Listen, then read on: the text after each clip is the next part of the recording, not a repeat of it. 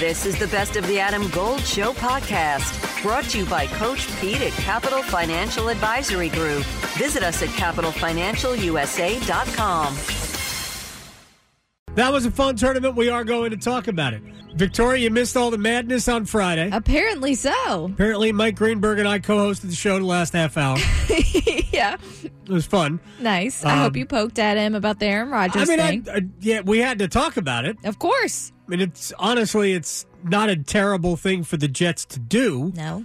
Um, and he just he just wanted to make sure we can't use a first round pick on it. Mm-hmm. He's right. You can't use a first round pick on it, but you can use a second round pick on it. Sure. a, a quarterback in the future. Uh, but it hasn't happened yet, so we'll. Uh, it would be so Jets if that thing completely fell apart. Yeah. and the Jets were stuck with Zach Wilson. But but Mike was also convinced that Zach Wilson might be the quarterback of the future. Oh. Okay. Like, okay, wow. all right. Does he know something we I, don't? I guess. I guess. like I don't see it. I haven't. We haven't seen anything from him in two years to lead anybody to believe that he is the quarterback of the future. We got. We have football things to talk about today.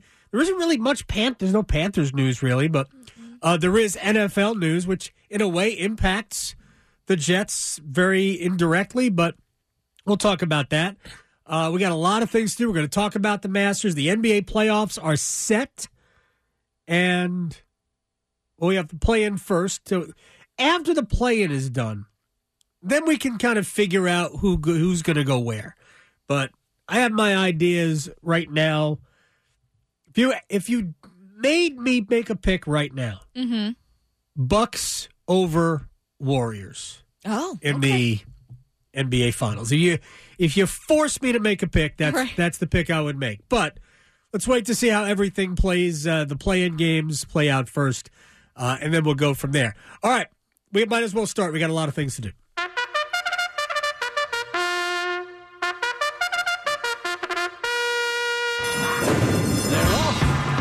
We will get to the Masters, but first. Jeremy Roach from Duke declared for the NBA draft today. He released a statement. Everybody's, you know, you release your own statement, do it on your own Twitter, control your own message. He declared for the draft, but basically, if you look at how he said it, he mentions getting the feedback and the experience from the process. So, depending on what the NBA tells him, I think there's a fair chance that Jeremy Roach comes back. You can make the argument that he's been here three years. All the players he got here with are gone. So, it might be time for him to move on as well. However, there is a lot of NIL money earmarked for Jeremy Roach and six foot one inch, 175 pound shooting guards. I mean, he's really not a point guard for the NBA. So, 6'1, 175 shooting guards, Yeah. leadership guys. Those guys don't play in the NBA. So I don't see where he goes. I mean, he can certainly play in the G League. You can't make half a million dollars in the G League. He could play overseas, but there are some of the very same issues that he would face in the NBA. They would be over. That doesn't mean you can't. And that doesn't mean he can't find a place to play that will pay him a lot of money. I just don't know that any of those places are better than Duke. So we'll see how it works out, but Jeremy Roach is at least putting his name into the NBA draft, but clearly leaving the door open for him to return. Here's the interesting, by the way, Roach, 13 and a half points, 30, a little over 34% shooting from three point range. That number went up this year. It went up, uh, you know, actually both these, this, this was his third year. All of the percentages have gone up each year he's been at Duke. I think ultimately down the road he'll become something close to a 40% three point shooter, which he'd have to be to have any chance of playing professional ball here. If he's going to play in the NBA, he's going to have to be a 40% three point shooter. He's ultimately going to have to be Quinn Cook if he wants to be a an NBA player. I mean, there's no no other option uh, for it. But this is the smart move. Always go through the process, especially now. Sure, why not? Go through the process, find out where you are. You sh- you absolutely owe it to yourself to do that.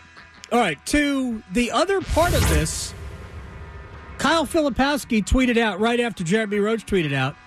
Filipowski basically said, "Darn, missed my window. Guess I'll have to try this maybe tomorrow." Oh boy. So, I was clearly joking right. because he knew Roach was going to uh, put that out. I mean, the players are all uh, pretty tight. I mean, I'm just kind of reading between the tweets here. I think Filipowski's going to announce that he's coming back, which means that Duke's roster should be pretty good next year. They're looking at uh, some pretty good targets out of the transfer portal, including uh, one of the better interior defenders who played at Virginia last year. Was it Keaton uh, Shedrick? Uh, big guy, blocks a bunch of shots. That, I mean, he certainly would find a role at Duke. I mean, what did Dereck Lively do this year for Duke? Basically, he rebounded and blocked shots. He did. Uh, Shedrick can absolutely do that. So I don't know if Shedrick and Shedrick probably is as good, just about as good a uh, a switch defender. Maybe not quite as good because Lively was super long and quick, uh, but Shedrick's not slow. So I think it'll be a good fit if he decides ultimately to come to Duke. He made uh, an announcement. He has five finalists, and one of them is Duke. So, but Filipowski is my guess is that he is going to come back. Remember, Jeremy Proctor already announced he was coming back. Mark Mitchell uh, is coming back. So Duke should have, and Duke's got five recruits coming in, including two top 30 guards. So Duke should be pretty good. I mean, nobody was surprised, right? Uh, so that's that's the college basketball front. And w- for those people who don't know, and I don't know why you wouldn't, uh, but on Friday it was announced that Caleb Love was transferring to Michigan. Right. He came out of the portal, went into the portal, came out of the portal in Ann Arbor. Exactly. So good for look. I said this on Friday. Good for him. It's still a big stage. It still allows him a high profile platform to uh, show what he is capable of doing. Adam Gold in studio with my man, Coach Pete D'Arruda, Capital Financial Advisory Group. Oh, I was on your website, and I love the term financial termites because there are always things eating at your money that you can't see. So you don't want financial termites. Termites in the financial world are risk, fees, unnecessary commissions. All the bad things that we see and we hear about on TV are happening many times inside your portfolio you don't see. So you need a financial exterminator. Well, for the next 10 of you who call, we'll put together for you your very own total retirement plan at no cost. Call 888 843 0013 or text Adam to 600 700. Adam Gold is a paid spokesman. Investment advisory services offered by Capital Financial Advisory Group, a North Carolina registered investment advisor. Caleb Love, just comparing Caleb Love and Jeremy Roach, right? Love is bigger, Love is stronger. Uh, they're about the same level of quickness. yeah. Love needs to demonstrate two things. He needs to demonstrate offensive consistency, and he needs to demonstrate that he will lock in on a as a defender all the time. And those are two things that Caleb Love has not done yet. But if he does those things, Caleb Love is an NBA at least a prospect Oh yeah. because of his size and his ability, his strength, all of that makes him a prospect. A bigger one, a better prospect than Jeremy Roach, in my opinion. Anyway, all right, to uh, to what happened. Like, I can't believe they got the Masters in this weekend. I know. Trees were falling and everything. It was very funny because if you watched on Sunday, there was no mention of the fact that three trees fell across the 17th tee box. None. No mention at all. I mean, if you saw that from, depending on the angle you saw, how somebody did not get killed, how multiple people did not get killed. I know. Three trees, Huge trees. three fell right there, and uh, they they showed a picture from like looking out from underneath one of the trees, like the base of it laying flat on the ground. Yeah. That was a massive root system. Wow. How so, how people did not die? It is a miracle. Death sticks. Yeah. Well, that just shows you how much Augusta Nationals uh, Augusta National controls everything. yeah, exactly. We even control whether or not you live or die. yeah. But they were fortunate to get the Masters in. They were fortunate to play a lot on Saturday. Like w- the weather report for Saturday was such that I mean, I joked like, "Oh yeah, you're going to start at you're you're going to be out here starting at 7:30? Get out of here. You're not starting at 7:30." They not only finished the second round, they got far enough into the third round where, oh yeah, they're going to finish on Sunday. They had no problem. They finished at normal time. It's crazy. So, shout to them, man. It was absolutely tremendous. They were able to do that. Uh, and I would say 10 minutes after those three trees came down, those three trees were gone. Oh, wow. That fast? Anybody, oh, yeah. Anybody out there who ever has ever had a tree fall, how fast do you get it off your Mine's property? still in the backyard. Right? It's there. How fast do you get it off your property? Yeah. It takes weeks. Nope. The Masters, it was gone in like 10 minutes. wow, they need to come out to my house. They cut that sucker up and they just hauled it away so fast. Good for them. it's impressive. Those are big trees. Massive pine trees. So, two inches of rain fell in about a day and a half. It was unseasonably cool. The schedule was so backlogged, and they still completed the tournament on time. And because sometimes it just works out this way, the Masters delivered a champion that is simply one of the current giants in the game. Here's Andy North from ESPN on the weather and the champion. Well, I think, first of all, the weather that the players had to deal with this week was so difficult from super hot early in the week to really cold and windy and rainy and wet and coming off the golf course and coming back. I mean, Jon Rahm was absolutely the best player from Thursday till the last putt dropped. I think that was the key. Remember the soundbite we played at the beginning where he was uh, thanking his friend Zach Ertz? Uh, right? Uh huh. because I was watching. I had the tournament on here on Thursday, and I was watching Jon Rahm, and I watched him four putt the first green, and then I watched him on the second hole, which is a par five, kind of down the hill uh, that is a that shapes from right to left, and he pulled his drive to the left, and he was mad at the drive, and he sunk his head, and he like he thought the ball was maybe not out of play, but not good. He ended up making birdie on the hole. But he recovered from an, an opening hole double bogey to win the Masters by four. Here's Jon Rahm. hard to hard to put it into words. Um, obviously, we all dream of things like this as players, and you try to visualize what it's going to be like and, and what it's going to feel like. And uh, when I hit that third shot on the green, and I could tell it was it was close by the crowd's reaction, uh, just the wave of emotion of so many things just overtook me. Uh, Never thought I was going to cry by winning a golf tournament, but I got very close on on that 18th hole. Um, and a lot of it because of, of what it means to me and, and to Spanish golf, right? It's, it's Spain's 10th major for a player to win the Masters, fourth. And uh, my second win, right? My second major win. It's it's pretty incredible. And, and to play the way I did today on, on Sunday, uh, only one bogey. You know, on difficult conditions and coming in with a margin, hard to explain. You know, a lot, a lot of pride, and I'm really proud of myself from what I did. So, for you, look, I don't know how many people. There's the the whole numerology thing. Yesterday was April the 9th, 4 9. The bib number on Jon Rahm's caddy, 49. Oh. And it also happened to be uh, Seve Ballesteros. The late Seve Ballesteros would have been 66 yesterday. And he was the first Spanish player to win the Masters.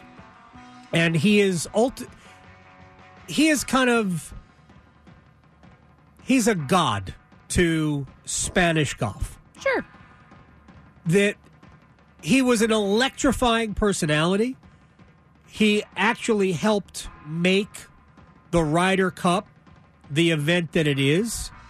His personality, his competitiveness, his gamesmanship, which is not always a positive, he helped make the Ryder Cup a thing. And to Spanish golf, they all revere his aura, his legacy. Jose Maria Olazabal, who won two Masters, was behind the 18th green when Rahm walked off. He clearly said something to Rahm about Seve. Uh, I did not see Sergio Garcia, but Garcia also pays homage to Seve Ballesteros. And Jon Rahm did, he mentioned in his, uh, if you watch the 18th green ceremony after everything was over, uh, he basically thanked Seve. It was, it was, it would have been his 66th birthday uh, yesterday. It was a, uh, it was a very cool thing, and it was a nice birthday present to uh, Yeah. to Seve. Rahm was great and a, such a deserving champion. Look, he's the number one player in the world. Again, he wasn't number one going in. Scotty Scheffler was number one. After a final round, three under par, 69, he gets his second major. That, in and of itself, is validation. He wins this one in comeback fashion. He won the 2021 U.S. Open. I think he was three shots off the pace going into the final round. Uh, I'll be honest, I did not see Brooks Koepka going 24 holes without a birdie. He birdied the eighth hole in his third round and then didn't make a birdie again until, I believe, the 15th yesterday afternoon. He, he, he just was not sharp. And here's Brooks Koepka on his performance. Hit some shots where I also didn't feel like I got some good breaks. I mean, for that ball to sit there on nine, on four and six, he, some good shots. He just ended up in some terrible spots. It is what it is. I mean, I tried. I gave it my all, so I, I, I can go to sleep at night. Koepka played great, man. He finished second at the Masters. Yeah. So there was.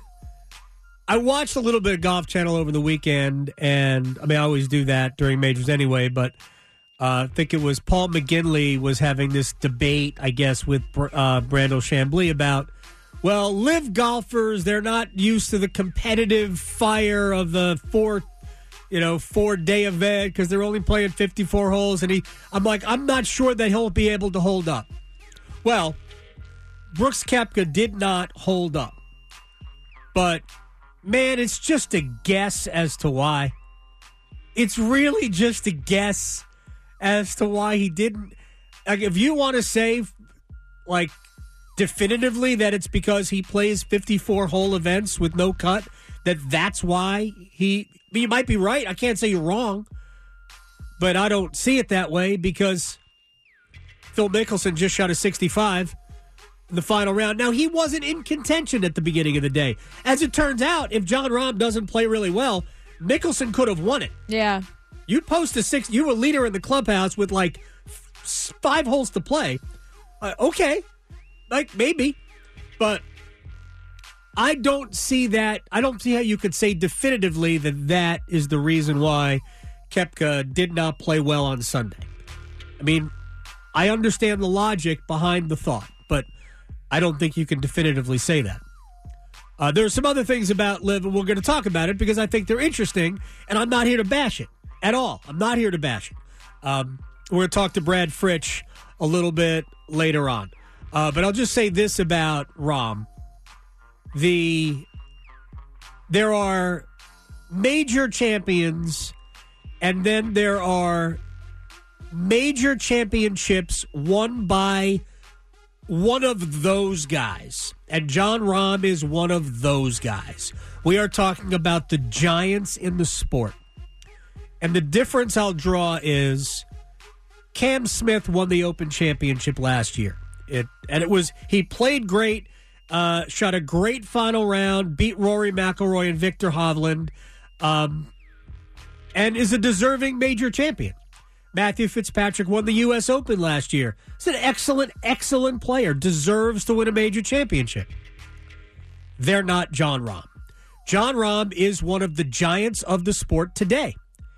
And when you have a major championship and it's won by one of those guys, it's just better. It's just better. And Like Brooks Koepka would have would have been one of those guys. I don't care what tour he plays on. Brooks Koepka winning a major is okay. One of the giants of the game. I know he's been hurt a lot. Those guys, it just hits differently when one of those guys wins. So that was uh, a great, great finish for the Masters. And again, they control life and death. Who knew? They do. Who knew you could control uh, life or death? We have some other things to talk about regarding the Masters. We'll get to that uh, in a little bit. First, Canes lose in Buffalo on Saturday afternoon. Oh, it was a meltdown. It was a meltdown. Yikes. I had heard enough. I bashed Canes Twitter.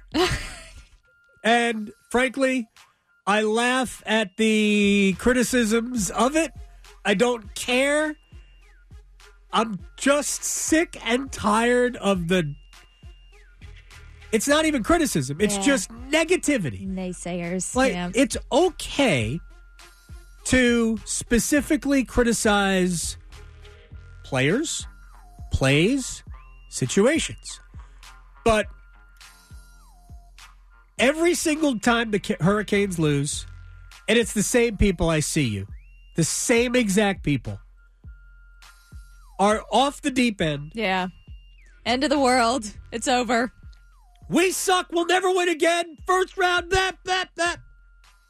Are you ready for the big game? At the Designery, we can help you arrange your kitchen in the perfect way to feed everyone coming over for the big game. I'm Dana Merrill, the owner of the Designery in North Raleigh. And I am True Merrill. I am the project manager. The Designery is a lovely kitchen, bath, and closet remodeling company. We do pretty much any of the utility spaces in your house. If you want to store things in your cabinets, if you want to work on things on your countertops, if you want to uh, have a floor that can get wet or muddy, we're the place to help you fix your home up. We are the Designery North Raleigh, located at 3030 Wake Forest Road in the Holly Park Plaza. We would love to see you, or visit our website at thedesignery.com. Find something else to do. just why put yourself through it? I, I offer this as just, I don't know, maybe advice. If you get so mad about it, Yeah. knit, Yeah. right? yeah. Do a puzzle. oh, oh, puzzles are great. Yeah. Word, word searches. Yeah. Sudoku, whatever. Love it. Mahjong. Oh, Mahjong. That's a good one. One bam, two crack. Yeah, I used my my my mother used to play that when I was a kid. So, Hurricanes. I know it's going to sound really, really, really crazy, but they still have the best chance to win the division. Mm-hmm. And shockingly, as horrible as they are, they still have the second best record in the National Hockey League. I don't know how that's possible. Maybe they're just saving it for the playoffs. Oh, no, I think there are real reasons to be worried about Yeah. the playoffs. Uh, I've never ever shied away from that. But holy cow, people! Your blood pressure. My gosh, just it, it- ah. All right, Canes play Ottawa tonight. Uh, this this is not going to be an easy game. Ottawa's I think Ottawa's officially out of it now, but uh, Ottawa's a good team. They got good players. It's not going to be an easy win. They're playing for nothing but fun. Yeah. They don't have they don't have to prove to any anything to anybody, but they're going to make it hard on Carolina tonight. I promise you. Tonight, tomorrow at home against Detroit, final home game at Florida on Thursday, and Florida's going to need that win. I promise you, Florida's going to need that win. That is a different level of desperation, and that's what Carolina has been going up against the last two games. Teams that had to win to pl- keep playing. Not uh, not easy to deal with. All right, uh, here's a curious thing, and we're going to talk about this on the other side of this break as well with Will Brinson. So the Baltimore Ravens signed Odell Beckham Jr. to a contract that will guarantee him $15 million this year. Uh, for those of you who don't know who Odell Beckham Jr. is, uh, he used to be a great wide receiver. And I don't say that like facetiously. No. Back when he used to play, he was a great wide receiver. Of course, he hasn't been a great wide receiver in some time. He's had great moments, but I can't remember the last time I watched Odell Beckham Jr.